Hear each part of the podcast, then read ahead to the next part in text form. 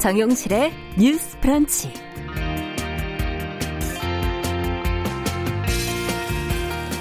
네, 안녕하십니까. 아나운서 정용실입니다. 영국의 시인 T.S. 엘리엇이 노래한 잔인한 달 4월이 오늘로 시작이 됐네요. 자, 이 잔인한 달이라는 표현이 올해는 좀 더 현실적으로 다가오고 있는데요. 축제도 없고 새학기 즐거운 흥분도 느끼기 어렵고 많은 사람들이 신체적 경제적으로 어려운 상황에 처해 있기 때문입니다.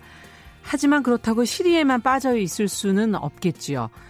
어, 요즘엔 많이들 알고 계실 그 인디언 부족들의 달력 이야기를 좀 찾아봤더니 블랙푸트족은 4월을 생의 기쁨을 느끼게 하는 달이라고 부릅니다. 체로키족은 머리맡에 씨앗을 두고 자는 달 이렇게 불렀다고 하는데요. 자, 올해 4월은 영국 시인의 마음보다는 왠지 인디언의 좀 지혜를 빌려서 살아가고 싶어집니다. 황무지에서도 어렵게 싹트는 씨앗을 그 희망을 생각하면서요. 자, 상황을 벗어나기 위해 다 함께 힘을 합쳐 해야 할 일들이 많이 있는 것 같습니다. 4월의 첫날 정용실의 뉴스 브런치 시작하겠습니다.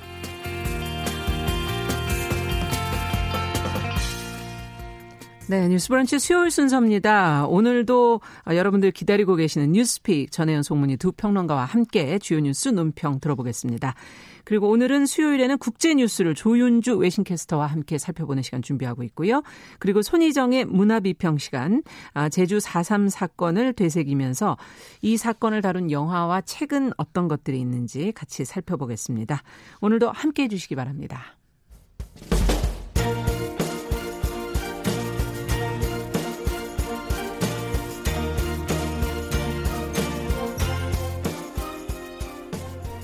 여성을 위한 시사 정보 프로그램 KBS 일라디오 정용실의 뉴스 브런치 여러분의 의견을 기다립니다.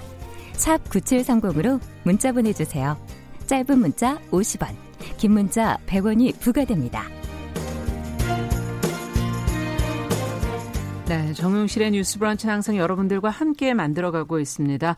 어, 문자 KBS 콩 유튜브 라이브로 들으시면서 또 의견을 실시간으로 주실 수 있고요. 방송을 놓치신 분들은 어, 네이버 다음 유튜브를 통해서 정용실의 뉴스 브런치 치시면 뉴스픽 코너를 저희가 올려놓고 있습니다. 어, 벌써 많이 들어오셨어요. 최희철님, 조혜숙님, 봄천연님, 방산원, 방산월님, 김윤학님, 박진호님, 2594번님. 어, 벌써 오늘 저희가 영화를 뭘 살펴볼지도 알고 계시는 분들이 계시네요. 감사합니다. 그리고 어, 가오리님, 전봉길님, 서은교님, 산속 전원생활님, 오직님, 엄병주님, 김동현님, 예, 많은 분들이 어, 벌써 만우절이라고 농담을 걸어오시는 분들도 계시네요. 네. 즐거운 백색 거짓말 이어지기를 바랍니다. 자, 그럼 뉴스픽 시작을 하겠습니다. 오늘도 두 분 자리해 주셨습니다. 더 공감 여성정치연구소 송문희 박사님 안녕하세요. 네, 안녕하세요. 네, 전혜연 시사평론가 안녕하십니까? 네, 안녕하세요. 유튜브로 보시는 분들은 아시려나 모르겠네요. 송 박사님 옆에 웬 꽃을 오늘 4월 1일 만우절이라 들고 오신 건가요? 아, 꽃피는 봄날 어. 오늘 제 생일입니다. 아이고. 네, 몇 번째인지는 말씀 못 드리겠습니다. 아, 이렇게 든든하게 늘 진행해 주시는 아나운서님, 네. 그리고 우리 평론가님, 작가님, 피디님 다 감사드리고요. 예. 7개월 이상 지금 함께 호흡해 주시는 맞아요. 우리 애청자분들께 깊이 감사드리고 어. 또 한마디 더 덧붙이자면 사랑은 음. 표현해야 맛이 아니겠습니까? 아. 집에서 라디오 듣고 계시는 엄마, 아, 아버지 목까지 건강하게 네. 오래 계시면 좋겠습니다. 감사합니다. 수상 소감 네. 아니, 오늘 수상 소감 같은데, 이건 어머니가 하셔야 돼요, 원래 네, 생일에는. 맞습니다. 예. 박사님 오늘 이 말씀 못 하셨으면 못 찍으셨을 것 같은데, 청취자 여러분님 따뜻하게 많이 축하 또 우리 네. 프로그램에 대한 격려 부탁드립니다. 맞아요. 감사하다는 말씀을 맞습니다. 아마 하고 싶어서 그러셨던 것 같아요. 자, 그럼 오늘 첫 번째 뉴스는 어, 지금 어머니들이 다들 이제 힘들어하고 계세요. 가정에서 부모님들이. 어, 언제 개학을 하나. 근데 교육부가 결국 온라인 개학을 결정을 했네요. 고3, 중3에서부터 시작을 해서 순차적으로 원격 수업을 시작을 하고 대입 일정도 미뤄진다. 지금 이렇게 보도가 나오고 있어요. 자세하게 좀 전혜연 평론가께서 좀 정리를 해 주시죠. 예, 학년별로 조금씩 차이가 있습니다. 4월 9일 개학하는 경우는 고등학교 3학년, 중학교 3학년이 포함이 되고요. 네. 그 이외에 고 1, 2, 중 1, 2, 초등학교 4학년에서 6학년은 4월 16일 온라인으로 개학됩니다. 네. 그리고 지금 초중고생 중에 가장 어린 학년이죠. 초등학교 1학년, 음. 2학년, 3학년의 경우 4월 20일 온라인으로 수업이 시작됩니다. 음. 일단 학교별로 개학을 하면 이틀 정도는 원격 수업을 이렇게 적응하는 기간으로 둔다고 하는데요. 예를 들면 시작하는 게 아니고 네, 그렇습니다. 이틀 네. 정도는 뭐 콘텐츠를 어떻게 활용을 해야 되는지 음. 우리가 플랫폼이라고 하잖아요. 여러 가지 활용하는 방법을 일단 익힌다고 합니다. 네. 그런데 지금 이제 유치원 그 자녀들 분들은 조금 주의하셔야 되는데 유치원의 경우에는 현실적으로 원격 수업이 쉽지 않기 때문에 음. 어, 현재로서는 무기한 연장. 그러니까 물론 아. 상황에 따라 달라질 수 있습니다만 현재까지는 뭐 등원이라든가 이런 것을 할 수가 없는 상황이라고 음. 당국에서 판단을 내리고 있습니다. 지금 이제 코로나19 확산세에 따라서 교육부에서도 향후 어떻게 할지 여러 가지 대응안이 나올 것 같은데요. 네. 현재로서는 원격 수업과 대면 수업을 병행하는 방안을 검토하고 있다고 하고요. 또 취약계층 문제가 계속 제기되고 있는데 교육부에서는 뭐 각종 기기에 대한 조사를 진행을 해서 일부 그렇죠. 보완책을 마련한다는 방법입니다. 그리고 지금 사실 이 코로나19로 많은 수험생들이 좀 음. 마음에 여러 가지 불편한 점이 있고 거의 한 달 가량을 지금 쉬었어요. 그렇습니다. 이와 관련한 예. 상담도 많이 늘었다고 하는데요. 음. 어, 대학 수학 능력 시험 수능은 11월 19일에서 12월 3일 2주가 연기가 음, 됐습니다. 네. 어, 어쨌든 지금 코로나19 때문에 학부모들도 어렵고 학생들도 좀 뭐 불편한 점이 많겠지만 맞습니다. 일단 이 기간만이라도 방역 지침이라든가 이런 부분 학교에서도 철저하게 준비를 해야겠고요. 그래야 빨리 또 갈 수 있겠죠. 그렇죠. 학교로. 그리고 학생들도 예. 오랜만에 친구 만났으니까 얼마나 반갑겠습니까? 음. 그렇지만 또 학교에서 아마 방역 지침을 주면 학부모들도 학생들도 좀 따르려는 노력이 당분간은 음. 절실할 것으로 보입니다. 지금 말씀을 들으면서 아까 취약계층 얘기해 주셨는데 장비 지원 문제가 과연 지금 충분하게 되고 있는지 예, 또 새로운 형태의 이 수업의 준비를 선생님들은 다 하셨는지 뭐 학생들 사실 맞벌이 경우는 돌봄 문제 문제는 어떻게 되는 건지 뭐 여러 가지들이 지금 있습니다. 이 어, 여러 문제에 대해서 두 분은 어떻게 생각하시는지 의견을 좀 듣고 싶네요. 아니, 지금 이게 이제 맞벌이가 아닌 경우에 전업주부인 경우에는 네. 아이들이나 뭐 가족 돌봄의 피로감을 호소합니다만 더큰 음. 문제가 사실 맞벌이 부부거든요. 음. 특히 아이들이 어린 경우에는 집에 돌볼 수 있는 사람이 없다 그러면 그러니까요. 뭐 시부모님이나 친정 부모님에게 맡기는 경우도 있지만은 그것도 자꾸 이렇게 계속 연기가 되다 보니까 지친다. 그렇죠. 이런 말씀 많이 하시는데 어 저희 애도 지금 이번에 고등학교 입학을 하는데 학교 를 못 가고 있잖아요. 음. 그저께인가 한번 한 시간 정도를 대성 통곡을 하는 거예요. 네. 그래서 왜 그러냐 그랬더니 이게 뭐 너무 집중이 안 되고 시간 관리를 너무 못하는 것 같고 혼자 음. 뒤처지는 것 같다. 지금 담임 선생님과 그 학교 친구들하고 단톡방을 만들어 가지고 음. 서로 이렇게 소통을 하고 있는데 내일쯤에는 학교에 이제 캐리어를 가지고 와서 교과서를 받아가라고 한답니다. 음. 그러면 이제 교과서 받아오고 아마 인사 나눌 텐데 정상적인 등교가 안 되다 보니까 집에서 혼자 하는 시간 관리라는 게 물론 아주 잘하는 아이들은 잘하겠습니다만 음. 대다수의 아이들은 쉽지가 않거든요. 그렇죠. 그래서 혼자 뒤처지는 있는 게 아닌가 그러면서 친구들이 보니까 은근히 학원을 많이 간다 이런 음. 얘기를 해요. 그래서 본인이 학원에 못 가다 보니까 좀 불안한 마음도 있는 것 같고 네. 또 학교의 선생님들은 이런 어떤 온라인 수업이나 이런 거 익숙하지 못하신 선생님들께서는 걱정을 많이 하고 계시더라고요. 선생님 쪽에서도. 네, 선생님 쪽에서도 그리고 특히 고3들 엄마들 음. 이거 이렇게 되면은 재수생들한테 많이 처지는 게 아니냐 이런 음. 걱정을 많이 하고 있어서 뭐, 뭐 모두가 힘든 것 같습니다. 네.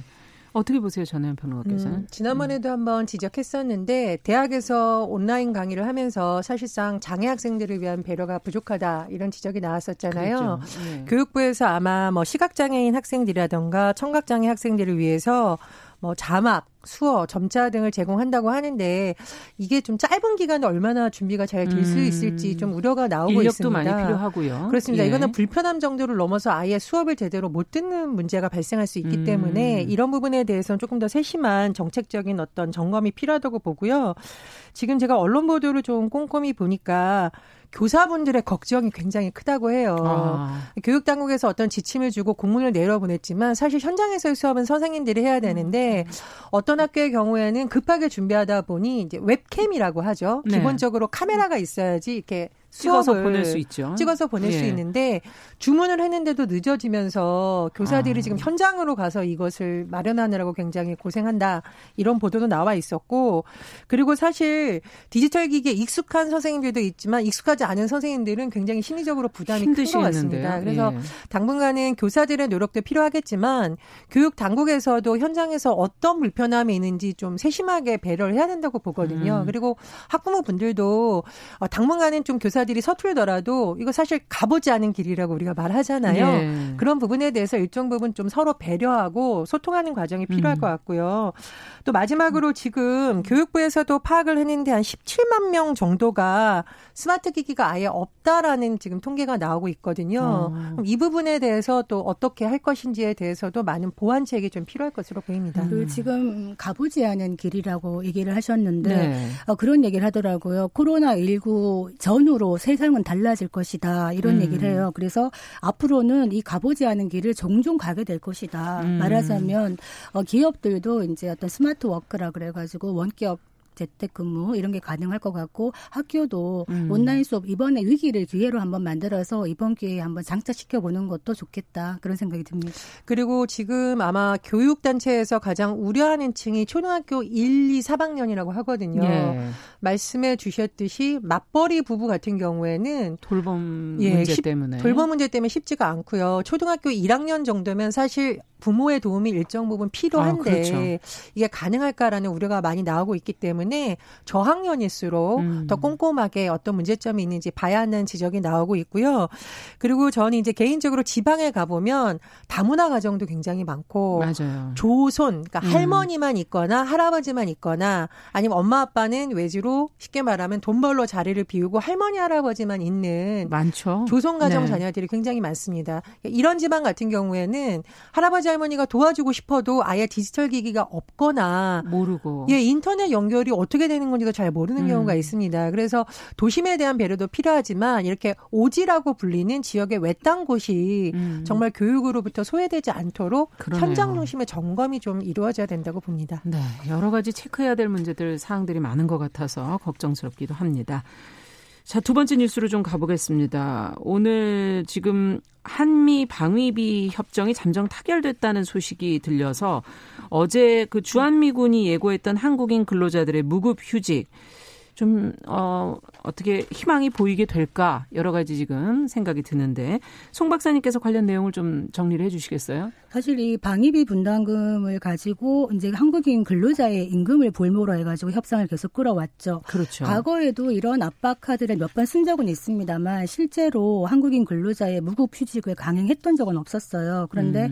시한을 넘기면서 오늘부로 원래는 무급 휴직이 시작이 되는 건데 네. 예, 문제는 이제 지난 24일에 한미 정상 간 통화를 했어요. 코로나 전국에 통화를 하면서 트럼프 대통령이 지금 미국의 코로나가 심각하다 보니까 음. 좀 협력을 해달라 이러면서 한국의 의료 장비를 지원해달라고 요청을 음. 했어요. 네. 그러니까 고수출을 할 겁니다. 예. 이렇게 되니까 어떻게 되었느냐. 이번에 분담금 협상에서 원래 50억 달러 그러니까 그렇죠. 기존의 1조 뭐 3천억 정도에서 다섯 배를 더 받겠다고 했다가 갑자기 상한선이 많이 낮아졌어요. 음. 그러고 있으면서 다들 힘드니 우리 협력하자 그러면서 지금 아마 협상이 제대로 돌, 굴러가고 있는 것 같아요. 그래서 네. 빠르면 이번 주 안에는 아마 타결이 될 것 같다 이렇게 예, 보여집니다. 그렇군요.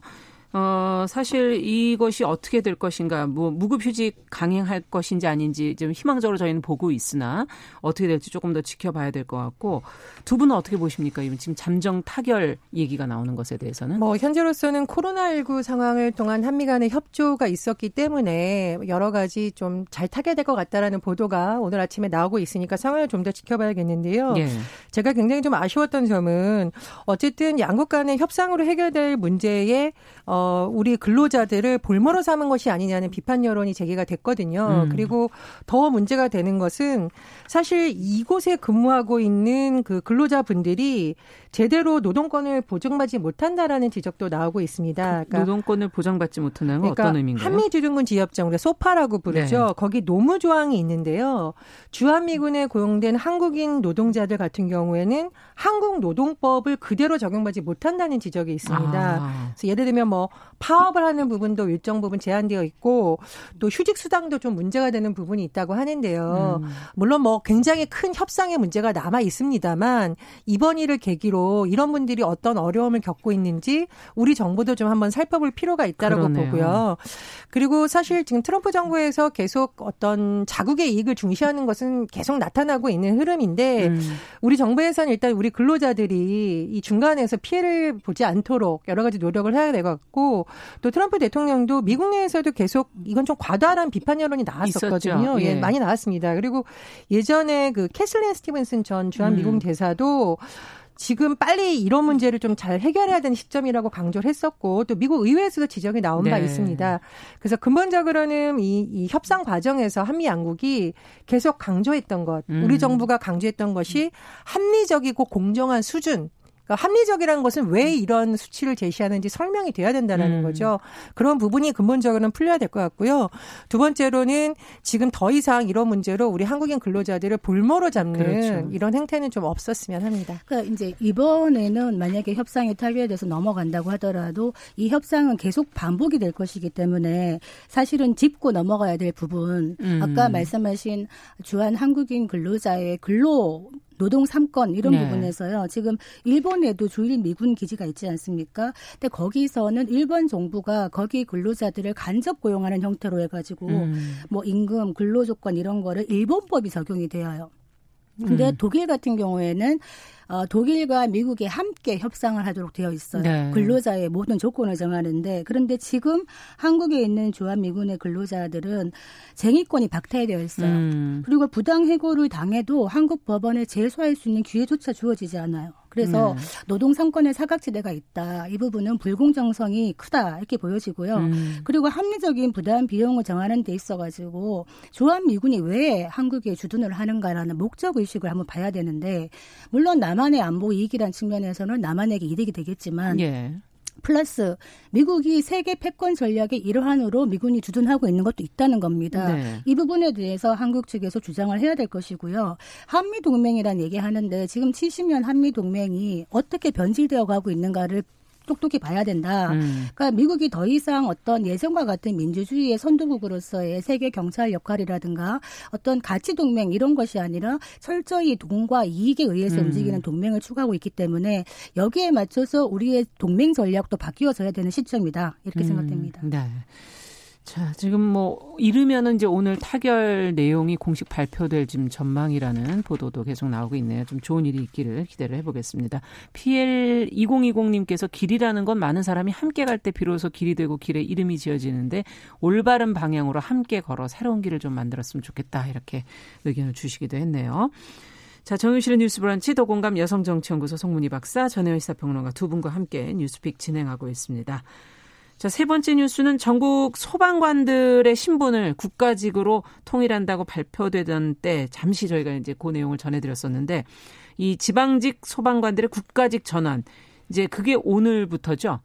예, 관련 내용 좀 전해주세요. 이 소식을 전해드리기 전에 제가 음. 이 뉴스를 읽었는데 너무 기뻐서 집에서 이렇게 환호성을 음. 질렀습니다. 왜냐하면 사실 그 강원도 산불이 났을 때요. 음. 전국에 있는 800여 대 이상의 소방차가 음. 그 깜깜한 길을 달려서 강원도에 맞섰죠. 달려오는 그 영상을 제가 가끔 보는데 예. 사실 이런 말 하면 손발이 좀 오그라듭니다만 애국심이 저절로 생기더라고요. 음, 그리고 음. 구체적인 음. 생각으로 와 정말 이런 분들이 국가에서 계시니까. 정말 처우를 제대로 해줬으면 좋겠다라는 바람이 있었는데 오늘부터 음. 전국에 있는 소방 공무원들이 국가직으로 전환된다고 하니까요. 먼저 축하드리고 국민 한 사람으로서 정말 감사 인사를 드리면서 음. 소식을 전해드리겠습니다. 근데 잘 모르시는 분들은 소방관이 원래 국가직 아닌가요라고 하는데 그렇죠. 아닙니다. 네. 왜냐하면 1973년 지방 소, 소방 공무원법이 제정됐었기 때문에 음. 국가직하고 지방직으로 사실 이원화가 되어 있었습니다. 그래서 47년 만에 이번에 국가직으로 전환이 된 건데요. 그렇군요. 이게 국민들의 입장에서 도대체 어떤 어, 효용성이 있을까 살펴보면 음. 굉장히 중요합니다. 왜냐하면 지금 이게 지방직으로 되었을 경우에는 관할이 나눠지게 되죠. 네. 이런 경우에 재난이 일어났을 경우에 옆 동네에 있는 관할서에서 출동하는 것은 사실 쉽지가 않습니다. 공무원 그렇죠. 조직에서. 그렇기 때문에 거리는 가까운데 관할소가 다르다는 이유로 아. 시간이 지체된다는 문제가 제기됐었거든요. 맞아요. 그렇기 때문에 이게 국가직화로 전환이 되면 초기부터 사건 초기부터 재난 초기부터 관할서를 뛰어넘어서 일어나는 대응으로. 그렇습니다. 일어나는 네. 시스템이 빨리 가동될 수 있다라는 음. 거고요. 그리고 가까운 곳에 소방서가 있으면 빨리 출동해서 초기부터 잘 어떤 대응을 할 수 있다는 것도 있고요. 예. 그리고 지금 이게 일원화의 필요성이 계속 제기됐던 이유는 이게 지방직화되어 있으면 그곳에 필요한 여러 가지 장비라던가 이런 문제도 결국은 지방에서 책임지는 구조가 그러니까 되거든요. 열악한 그 지방 재정을 가진 곳에서는 그게 그렇죠. 제대로 안 되는 거군요. 그렇다 보니까 재난에 대응하는 것도 빈익빈 네. 부익부가 된다. 아. 그리고 사실 수도권에 비해서 지방이 어떤 자연재해가 일어날 확률이 높다라는 지적이 나오고 있는데 그렇죠. 현실에서는 소방 공무원들이 담당할 일이 너무 많다라는 거죠. 음. 그래서 이번 일을 계기로 어떤 보다 빠른 서비스 또 전국적인 서비스가 가능해질 것이라는 것이 나오고 있는데요. 정문호 소방청장이 이런 소감을 밝혔습니다. 네. 중앙과 지방이 이제 더 긴밀히 협력할 수 있게 된 거잖아요. 그래서 더 신속하고 정확하게 음. 국민의 생명을 각종 재난으로부터 지켜내겠다라고 했는데 앞으로 소방 공무원들의 여러 가지 처우도 많이 개선되고 음. 또 우리 국가 재난에 있어서 더 빠른 시스템이 정착되길 기원해 봅니다. 네. 그 2001년도에 9.11 테러가 났을 때 그 현장에 가장 먼저 달려갔던 게 소방대원들하고 구급대원들이었거든요. 있거든요.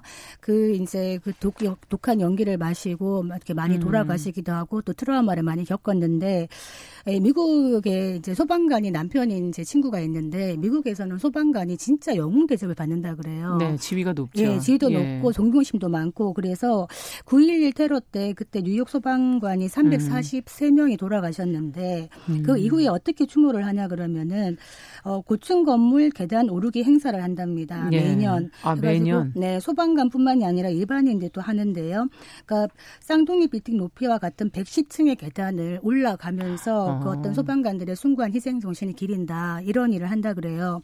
그러니까 물론 이번에 소방관 그 국가직화 축하드리고 앞으로 많은 활동을 기대합니다만 음. 저는 덧붙여서 이런 국가의 어떤 안전 분야 어떤 이런 일을 하는 데 있어서 경찰 공무원에 대한 이야기를 말씀드리고 싶어요. 음. 몇년 전에 한 현직 경찰관이 국민청원을 했었습니다. 네.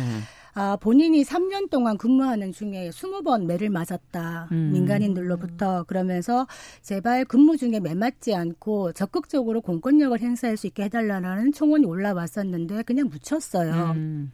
사실 어뭐뭐 뭐 시위대라든가 뭐 민간인이라든가 술 취한 어 그런 분들이 와서 파출소에 들어가서 어 경찰관들 때리고 기물을 파손해도요. 실제로 이런 행위들이 어 뭐 공무집행 방해죄로 해당되는 경우도 네. 극히 약하고 기소가 되는 경우가 네. 그리고 그렇게 구속이 되어도 형량이 굉장히 얕아요. 아. 어 법적으로는 징역 5년 이하로 되어 있지만 거의 뭐 벌금이나 집수가 나옵니다. 그리고 경찰관들이 적극적으로 뭐 테이서건 같은 걸로 제압 진압을 하려 그러면 과잉 진압 논란에 그렇죠. 휩싸여요. 그러면 예.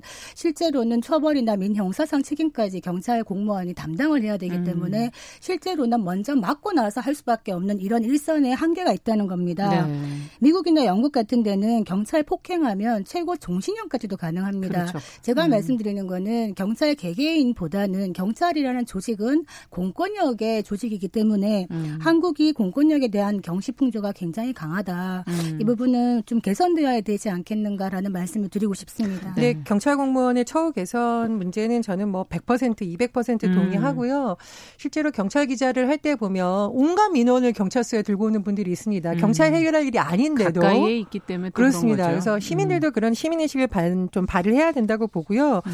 저는 이제 소방관들 안전 문제와 관련해서 꼭 드리고 싶은 말씀은 사실 소방관들이 야간에 어떤 근무를 하다가 또는 뭐 재해 현장에 갔다가 다치거나 상해를 입는 경우가 굉장히 많은데 그렇죠. 저는 장비를 동원해서 할 수 있는 부분은 국가 차원에서 좀 대규모 유산을 투입해서라도 개인의 어떤 희생을 좀 줄이는 방향이 필요하다고 네. 봅니다. 그래서 강원도 산불 났을 때도 문제가 제기됐던 부분이 사람이 들어갈 수 없는 산속 같은 경우에는 사실 특수 장비, 특수 차량이 필요하거든요. 예. 그런 부분 또 야간에 이 헬기를 운행하냐 마냐가 나오는 이유는 야간 헬기 운행이 너무나 위험하다고 하거든요. 그렇죠. 근데 불가피하게 또 나가는 경우도 있습니다. 음. 그래서 조금 더 안전한 장비를 갖춰서 소방관들의 안전부터 챙기는 국가 차원의 음. 노력도 음. 반드시 필요하다고 봅니다. 네. 지금 벌써 박진호님께서도 소방공무원 여러분 축하드립니다. 이렇게 얘기해 주셨고 정영성님께서는 제대로 세금을 쓰면 우리 삶은 풍요롭게 변합니다. 이렇게 의견을 주셨습니다. 끝으로 저희가 이제 대학생들이 엠번방 사건 관련 정보 청원을 모은 비영리 웹사이트를 만들어 지금 관심을 모으고 있다는데 이 내용 간단하게라도 좀 짚고 넘어가 보죠. 네, 어, 불러드릴게요. N 번방할 때 N T H 룸 crime.com 치시면 예. 이게 이제 앞으로 N 번방을 기록 한 웹사이트의 주소입니다. 네. nthroom crime.com인데 대학생 여대생 4명이 만들었다고 그래요. 예. 왜 만들었느냐. N번방 사건이 반짝하면서 났다가 버닝썬 사건과 같이 그냥 묻히지 음. 않게끔 하려면은 어떻게 할까 하다가 지금 이런 기속적인 모니터링과 제보를 받고 이런 방을 만든 겁니다. 아. 그래서 보시면 비영리 공익 서비스로 일체의 수익을 창출하지 않겠다. 이야. 이렇게 말을 하고 있는데 네. 지금 이게 만들어진 지 3일 만에 누적 방문 횟수가 3만 명 이상을 넘어나서 음. 폭발적인 반응을 받고 있다고 합니다. 그렇군요. 예. 지금 엠번방으로 대표되는 이 성착취 사건 양상이 하도 복잡하고 그래서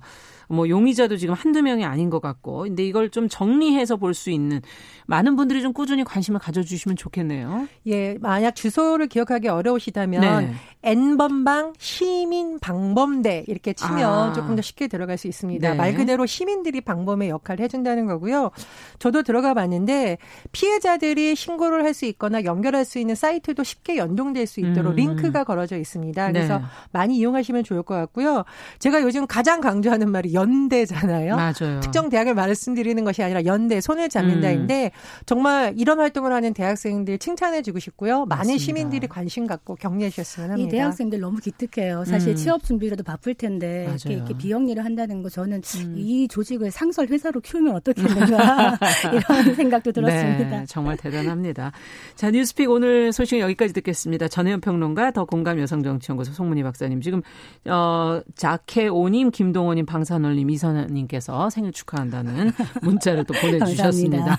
자 그러면 두 분 오늘 수고하셨고요. 정용실의 뉴스 브런치 듣고 계신 지금 시각 10시 32분 라디오 정보센터 뉴스 듣고 오겠습니다. 오늘 0시 기준 국내 코로나19 확진자는 101명 늘어 누적 확진자는 9,887명으로 집계됐습니다. 이 가운데 해외 유입은 560명으로 파악됐습니다. 오늘부터 해외에서 입국하는 모든 국민과 장기 체류 외국인은 입국 후 14일 동안 자가 격리해야 합니다. 정세균 국무총리는 자가격리는 우리 공동체의 안전을 지키기 위한 법적 강제 조치라며 위반 시 어떠한 관용도 없이 고발하거나 강제 출국시킬 것이라고 말했습니다. 4.15 총선 해외 거주 유권자들의 재외 투표가 오늘 시작됩니다. 코로나19 사태로 이번에 투표를 할 수 있는 재외 투표 선거인은 전체 재외 유권자의 53.2%인 9만 1천여 명으로 줄었습니다. 더불어민주당과 비례정당 더불어시민당이 오늘 첫 합동선거대책위원회 회의를 열고 본격적인 연계 선거운동에 나섭니다. 미래통합당과 통합당의 비례 전담 정당인 미래한국당이 오늘 나라 살리기, 경제 살리기를 내세우며 공동 선언식을 연다고 밝혔습니다. 지금까지 라디오 정보센터 조진주였습니다.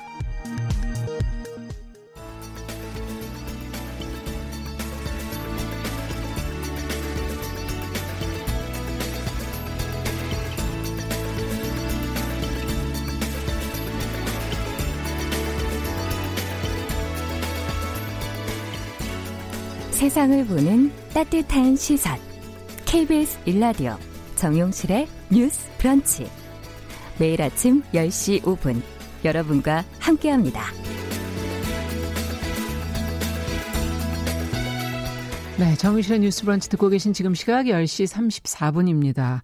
아, 김은섭님께서 엠번방 시민 방범대 주소를 모르신다 그래서 알려드리려고 그랬더니 바로 또 어, 찾으셨네요. 네.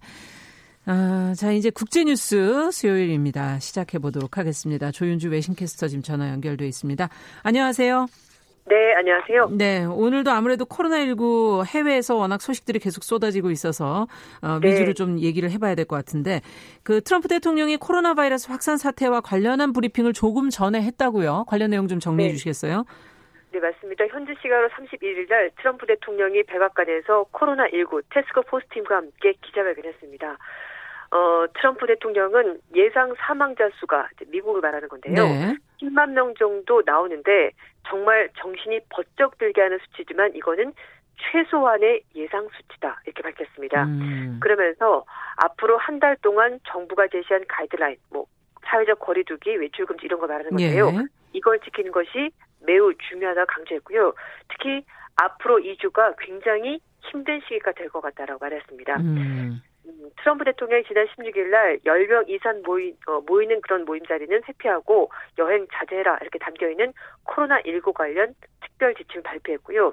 원래 이거를 당초 15일 동안 한 2주 정도만 시행하다가 4월 아, 12일쯤, 그러니까 뭐 부활절 그쯤에서 네. 어, 일본, 뭐 미국 경제 다시 정상으로 돌아가도록 하겠다라고 말했는데 네. 지금 상황은 그렇지 않습니다. 얘기가 바뀐 거군요. 예, 네. 입장을 바뀌면서 이번 달 말까지는 이걸 지켜줬으면 좋겠다, 연장한다 이렇게 밝혔습니다. 네. 그래서 일단 사회적인 거리두기를 유지하고 가능하면 집에 머물고 아플 경우에는 의사를 부르라 이런 내용이 들어가 있고요. 식당이나 술집에 가는 것을 피하고 음. 음식의 경우에는 배달 아니면 어 이제 테이크아웃해서 가져오고 그리고 이제 될 수 있으면 노인들을 먼저 보호해 달라 이렇게 음. 지침이 정해졌습니다. 네, 트럼프 대통령이 그동안은 경제 회복 쪽에 방점을 더 찍었던 것 같은데 이제 병이 맞습니다. 예 어떻게 보면은 코로나 19 예방과 어, 차단에 좀 더 어, 방점을 찍고 있는 것 같아요. 이 네. 수치가 지금 전문가들이 하는 얘기고 이제 이 얘기를 귀담아 듣겠다 이런 식으로 얘기가 들리네요. 네, 맞습니다. 처음에는 트럼프 대통령이 어, 코로나19에 대해서 독감이랑 비슷하다 이런 식으로 말을 했는데요. 네. 어제 브리핑에서는 독감이 아니다. 이렇게 음. 확실하게 입장을 바꿨습니다. 선을 걷군요. 네, 이제 코로나19 테스크포스 관계자들이 사회적 거리두기를 잘 한다고 하더라도 10만에서 24만 명이 목숨을 잃을 것이라는 음. 예측 모델을 소개했고요. 이제 이 수치를 가지고 트럼프 대통령이 최소 10만 명 이렇게 말했다고 합니다. 네. 그래서 전문가들은 미국 사회가 사회적 거리를 두지 않고 이걸 제대로 지키지 않는다면은 150만 명, 220만 야. 명까지 사망할 수 있다고 밝혔습니다. 네. 어, 앤서니 파우치 국립보건원사나 국립알레르기 전염병 연구소 수장은 회견에서 정말 정신을 번쩍 들게 하는 수치만큼 우리가 그거에 대해서 준비를 해야 되고 음. 앞으로의 숫자가 그렇게까지 우리가 생각한 최악에까지 도달하지 않았으면 좋겠다 이렇게 말했습니다. 네. 그리고 데버라 벅스 백악관 코로나19 테스크포스 조정관도 미국 언론과 인터뷰에서 이제는 모든 사람이 이 코로나19 확진자 수가 굉장히 빠른 속도로 증가하고 있다는 것을 이해하고 있는 것 같다라고 말하면서 미국의 대도시들이 상당히 걱정스럽다 음. 이렇게 말했습니다. 그렇군요. 어, 지금 이제 모든 도시가 걱정스럽다 이렇게 언급을 했는데 뉴욕이 지금 상황은 안 좋은 것 같고 뉴욕 네. 주지사는 지금 미국 전역의 전문의들 뉴욕주로 좀 와달라 이렇게 도움을 요청했다면서요? 맞습니다.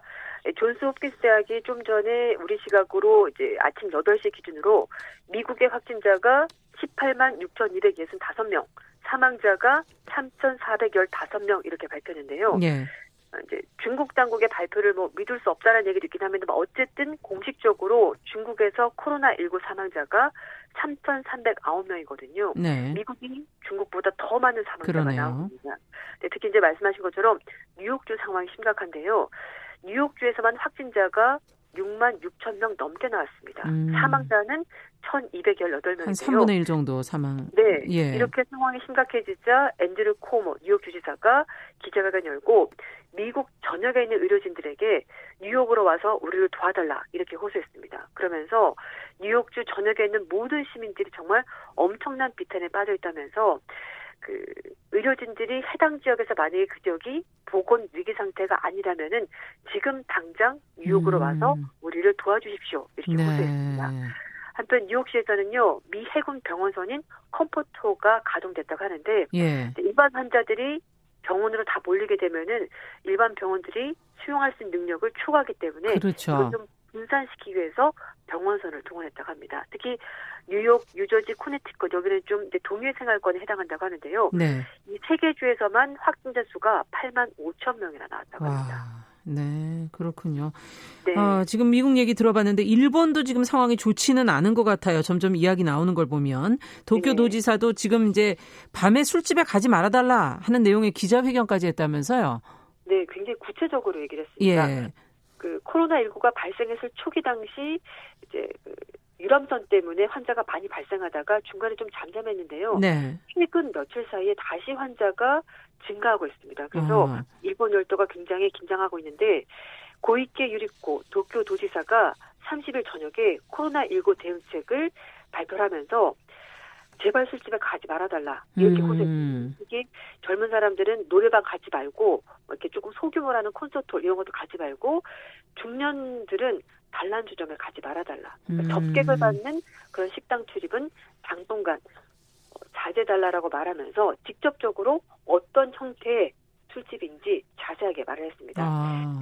도쿄 신문에서는요, 지금 감염자가 나오는데 감염 경로를 확인하기 힘든 경우가 많은데 특히 그렇군요. 밤부터 새벽까지 영업하는 접대를 동반한 술집에서 감염되는 경우가 상당히 많다 음. 이렇게 해놨고요. 특히 이 밤에 영업하는 이런 형태들은 일본 정부가 하지 말아달라는 참밀, 그러니까 세 가지 밀접한 건데요.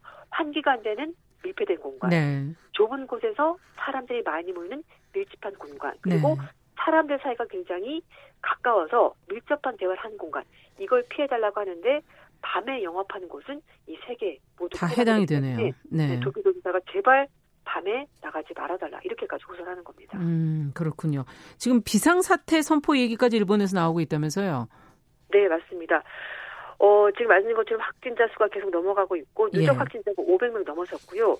일본 전체 기준으로 확진자는 지금 3천 명 육박한다고 합니다. 특히 최근 며칠 사이에 환자가 많이 나오는데 어, 확진자 지역별로 봤더니 도쿄도가 521명으로 가장 많고요. 오사카부 216명, 홋카이도가 170명 정도 나오고 네. 아이치현도 170명이 넘습니다. 네. 이렇게 확진자가 계속 나오자 아베 신조 총리가 곧 긴급 사태를 선포할 거다 이런 전망이 나오고 있는데요. 네. 그 긴급 사태를 선포할 수 있도록 하는 내용의 특별 조치 법안이 이미 마련돼서 아. 상황에 따라서 정부가 긴급 사태를 선포할 거다. 되는군요. 네, 준비가 네. 다돼 있다 이렇게 얘기를 하고 있습니다. 자, 그러면 끝으로 전 세계적으로 봤을 때 지금 확진자 사망자 어떻게 되는지 증가 추세 어떤지 한번 정리해 주시죠.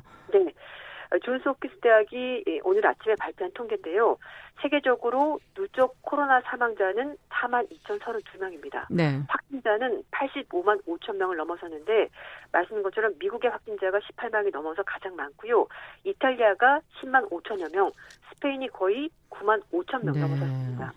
뭐 누적 사망자가 가장 많은 곳은 이탈리아 이렇게 나오고 있고요. 그 다음이 스페인, 프랑스 이렇게 아. 집계가 되고 있습니다. 지금 프랑스도 며칠 사이에 환자가 계속 늘어나고 있습니다. 그렇군요. 오늘 네. 소식 여기까지 듣겠습니다. 감사합니다. 네, 감사합니다. 네, 주요 외신 소식 조윤주 캐스터와 함께 정리해봤습니다.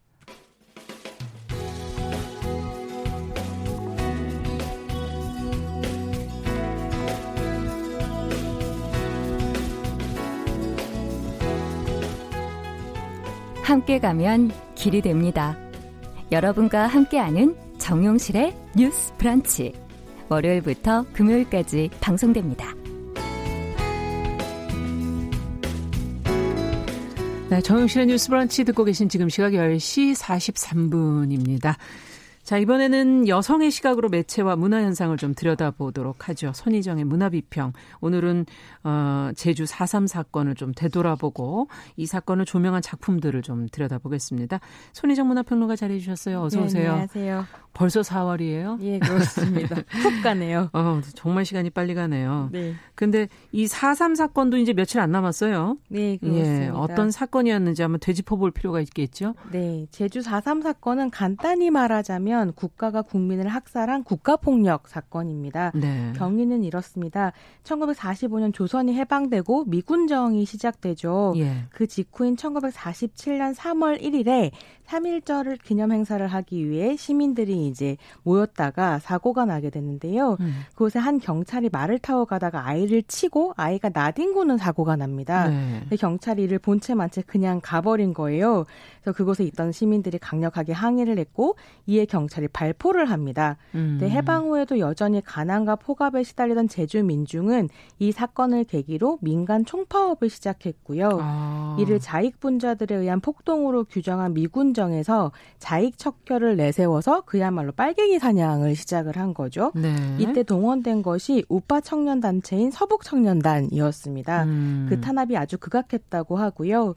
1년 후에 1948년 4월 3일 새벽 2시 제주 사람들에 대한 탄압 및 남한 단독 정부 수립에 반대하는 민중 걸기가 시작됐고 음. 이것이 이제 무장대와 토벌대 간의 무력 충돌로 이어지면서 묵차별 학살이 시작됩니다. 아. 이 사건은 1954년 9월 21일에 한라산의 이제 금족 지역이 해제될 때까지 계속되었는데요. 예. 약 2만 5천 명에서 3만 명에 달하는 제주도민이 군인과 서북 청년단에 의해 희생당했고 그중 12%가 10살 이하의 어린이와 61세 이상의 어르신이었다고 합니다. 아. 이제 97년에 민주정권이 들어서고 2000년이 되어 관련 특별법이 제정되기 전까지는 제대로 말할 수 없는 사건이었던 셈입니다. 그렇죠. 사실은 이것 것을 기억하고 이야기하기 시작한 지가 오래되지 않아서 네. 제가 다시 4.3 사건에 대해서 어, 정리를 좀 부탁을 드렸던 거고 오랫동안 어찌 보면 좀 이야기하기에 좀 힘들었던 금기되었던 그런 어, 사건이었는데 이걸 처음 대중적으로 알린 작품이 있다면서요? 네, 그렇습니다. 제주 사담은 말씀하신 것처럼 공산폭동으로 규정되어서 오랜 시간 그야말로 네. 말할 수 없는 사건이었는데요. 이런 오랜 침묵을 깨고 나온 것이 제주도 출신 작가로 4.3의 작가라고 불리는 현기영 작가의 1978년 작품 음. 순이삼촌입니다. 네. 기념비적인 소설이었던 건데요. 음. 소설로서뿐만이 아니라 공식화된 문서 자체로도 4.3을 이야기한 최 초의 작업이었다고 그러네요. 합니다. 몇 년도죠? 그럼 이게 78년. 도꽤 네. 정말 오래전인데. 네. 아. 그래서 이제 이 소설이 냈을 때에 말할 수 없는 사건이었으니까요. 이 소설을 낸 소, 그러니까 소설집이 출간되자 예. 어, 작가는 군기관에 끌려가서 고문을 당했고요. 아. 소설집 자체는 판매 금지 처분을 당했습니다. 예. 근데 이제 소설 제목이 좀 인상적인데 제주도에서는 나이 많은 어른을 남녀 상관없이 삼촌이라고 불렀다고 해요. 음. 그래서 순이 삼촌은 육지 사람들의 기대와 달리 여자분 입니다. 아, 순이가 이름이군요. 네. 그러니까 삼촌을 남녀를 통틀어서 부르는 네, 명칭이고 집안의 어르신을 부르는 아. 이름이었고요. 그래서 소설의 화자는 어렸을 때 4.3을 경험한 남성인데요. 그의 친척 어르신인 순이 삼촌은 음. 4.3 때 자기가 경작하던 밭에서 사람들 다 총살 당할 때 운이 좋게 살아남았던 사람인 아. 거죠. 근데 결국 30년 후에 그 밭으로 돌아가 자살을 하게 됐는데요. 정상적인 삶을 살지 못했겠군요. 네, 굉장히 어려움을 겪었고 그래서 화자가 이렇게 얘기합니다. 순이 삼촌은 이미 30년 전에 그곳에서 돌아가셨던 것이 아닐까. 그래서 음. 개인의 경험과 역사적 사건을 잘 엮어내는 수작입니다. 음, 현경 작가의 다른 작품들은 대중적으로 많이 알려 알려져 있는데 순이 삼촌이라는 작품이 4.3을 다루는 작품이군요. 자, 2000년 아까 얘기해 주셨는데 그때 4.3 특별법이 공포가 됐고 뭐 4.3 평화공원도 조성이 됐고 인식이 그 전과는 좀 달라졌는데 그래도 아직까지도 뭐 많은 관심, 뭐 대중적인 관심 많이 받는다고 할 수는 없는 부분도 있고 하지만 문화계가 이걸 좀 조명하려는 노력이 그 후에 계속 좀 이어지지 않았습니까? 예, 그렇습니다. 어떤 어떤 작품들이 있었습니까? 대표적으로 지슬이라는 영화 많이 아실 거예요. 오늘도 지... 바로 올려주신 분이 있었어요. 네, 그 네. 지슬이 이제 제주도 말로 감자라는 뜻이라고 하는데요. 네. 이 역시 제주도 출신 감독이자 제주도에 대한 작업을 지속적으로 해온 오멸 감독의 2012년 작품입니다. 음. 2013년 선댄스 영화제에서 심사위원 대상을 받아서 화제가 됐었고요. 네. 영화는 몇 개의 장으로 나누어져 진행되는데 신이, 신묘, 음복 등 제사의 순서로 나뉘어져 있습니다. 어. 순이 삼촌을 보면 이런 말이 나오는데요. 제주도 사람들이 원하는 것은 복수가 아니라 떳떳하게 위령제를 지내는 것이라는 말이 나오는데 음. 지슬은 그야말로 60년 만에 스크린 위에서 국민들이 함께 지내는 위령제와도 같은 작품이었습니다. 아. 그래서 이제 흑백의 작품이 펼쳐내는 제주도의 풍광이 정말 눈이 시리게 아름답고 무고하게 폭도로 몰려 죽우, 죽음을 맞이할 수밖에 없었던 사람들의 삶을 보는 것이 고통스럽기도 하지만 한편으로 오멜 감독이 엄청 유머가 있는 아, 감독이어서요. 이런 특... 이런 내용을 어떻게 도대체 네. 유머로 유머와 리듬감이 좀 아. 살아 있는 왜냐면 거기서 일상을 살아낸 사람들이 있었던 거니까요. 그렇죠. 그래서 삶의 복잡성을 좀 볼 수 있는 작품이에요. 음. 다만 이제 저는 개인적으로는 보통 이렇게 침탈당한 땅이나 폭력 같은 것들이 여성의 신체를 은유로 삼아 서 표현되는 경우들이 있는데 예. 이 작품도 그런 함의에서 벗어나기가 좀 어려워서 이 부분은 조금 아쉬웠다는 생각이 들기도 했습니다. 네, 그렇군요. 어, 앞서 얘기해 주신 그 사람들의 그 고통과 제주 아름다운 풍경이 정말 너무 대조적이지 않을까 하는 그런 음, 생각도 들면서. 그렇습니다. 어, 그렇다면 이 작품 외에도 어, 뭐 이 증언이나 각종 기록들이 나오고 있어서 네. 어 사삼을 다른 방식으로도 요즘에는 뭐 사진이라든가 뭐 여러 가지 형태로도 많이 어 얘기들 하고 계시는 작가들이 있는데 네, 네. 한편으로는 그 여성들의 삶은 어땠을까 그 안에서 그것도 한번 네. 또 생각해 볼 필요가 있지 않을까요? 좀 볼 필요가 있을 것 같아요. 전시 상황이나 다름 없었기 때문에 네. 그런 상황 속에서 여성들은 이중 삼중의 폭력에 노출되기도 했었던 것 같습니다. 4.3이 이제 8년 가까이 지속된 사건이었던 거잖아요. 네. 이 시기에 그렇게 서북 청년단과 군인들이 제주도 여성들을 강간해서 당시에 딸을 지키기 위해 오히려 서북 청년단이나 군인에게 시집을 보내는 음. 일종의 정략 결혼이 적지 않았다고 하더라고요. 아. 여성은 언제 남자의 소유물 취급을 당했던 역사가 있기 때문에 그들의 여자가 되면 말하자면 소위 건드리지 않는 아. 상황이 되는 거죠. 아주 뭐 비극적인 역사였다고 할 수 있을 텐데요. 게다가 4.3이 끝나고 한국 전쟁이 터지고 이러면서 남자들이 제주도를 떠나 무트로 육주로 돌아갔는데 예. 그리고는 다시 돌아오지 않은 거죠. 그래서 여자가 음. 많아지고 남자는 적어지고 이렇게 된 예, 건가요? 또 버림받은 예. 여자와 아이들이 또 많이 남겨졌다고 생계를 하고. 네. 예, 그렇군요. 이 지슬이라는 작품이 근데 그래픽 노블이라는 형태로도 나왔다고 하던데. 네, 네, 그렇습니다. 똑같은 동명의 작품이고요. 찾아보시면 보실 수 있는데요. 예. 어, 영화 그래픽 노블을 함께 비교해 보시면 또 재미있을 것 같습니다. 어떻습니까? 보신다면. 네. 그래픽 노블 지슬은 아버지의 노래로 잘 알려져 있는 김금숙 작가가 영화를 음. 원작으로 북과 먹을 활용해서 그린 작품입니다. 아, 느낌이 다르겠네요. 네. 그 음. 영화와 그래픽 노블 간의 큰 차이점이라면 영화는 동영상이다 보니 아까 말씀드린 것처럼 음. 약간 리듬감이라든가 음. 어, 감독의 유머 같은 음. 것들이 살아 있는데 그것이 그래픽 노블로 옮겨지면서 묵직한 묵직한 무게감으로 좀 바뀐 부분들이 음. 있고요.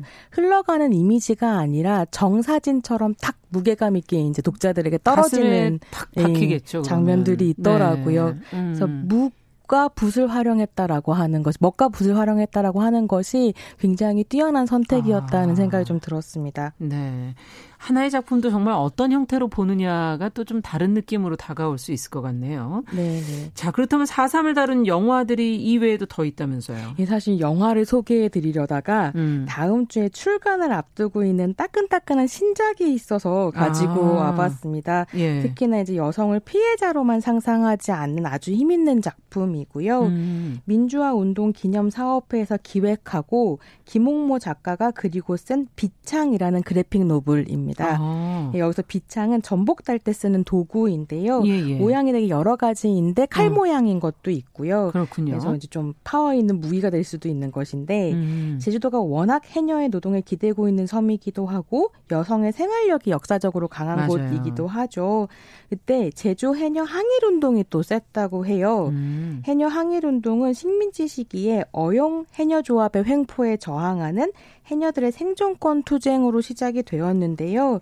이것이 이제 점차 일제 식민지 수탈 정책에 적극적으로 저항하는 항일 운동의 성격을 띠게 되었었던 거죠. 네. 근데 이때 항일 운동을 했던 해녀들이 4.3에서도 적극적으로 행동했다는 구체적인 기록이나 사례는 찾아보기 음. 힘들지만 워낙 이제 이 해녀들이 야학에서 사회주의 교육을 받으면서 불의에 저항하는 음. 활동가들이기도 했기 때문에 아마도 4.3에서도 나서지 않았을까. 아, 이건 상상이군요. 네, 하는 이제 역사적 음. 상상력을 바탕으로 그려진 작품입니다. 네. 그래서 이제 해녀 시위와 제주 4.3을 연결하고 있고요. 근데 이 작품에서 되게 인상적인 건 4.3을 역사적 여성 인물들을 중심으로 상상했다는 것. 아. 그리고 제주도민을 피해자가 아닌 적극적인 행위자로 그려냈다는 점이 저는 좀 인상적이었고요. 그러네요. 제가 처음 시작할 때 4.3을 국가폭력이라고 말씀드렸지만 음. 여기엔 또 한 가지 면모가 있는 거죠. 불의의 저 저항했었던 민중분기로서 그렇죠. 우리가 적극적으로 이야기할 때가 되었다라는 생각입니다. 네, 제주가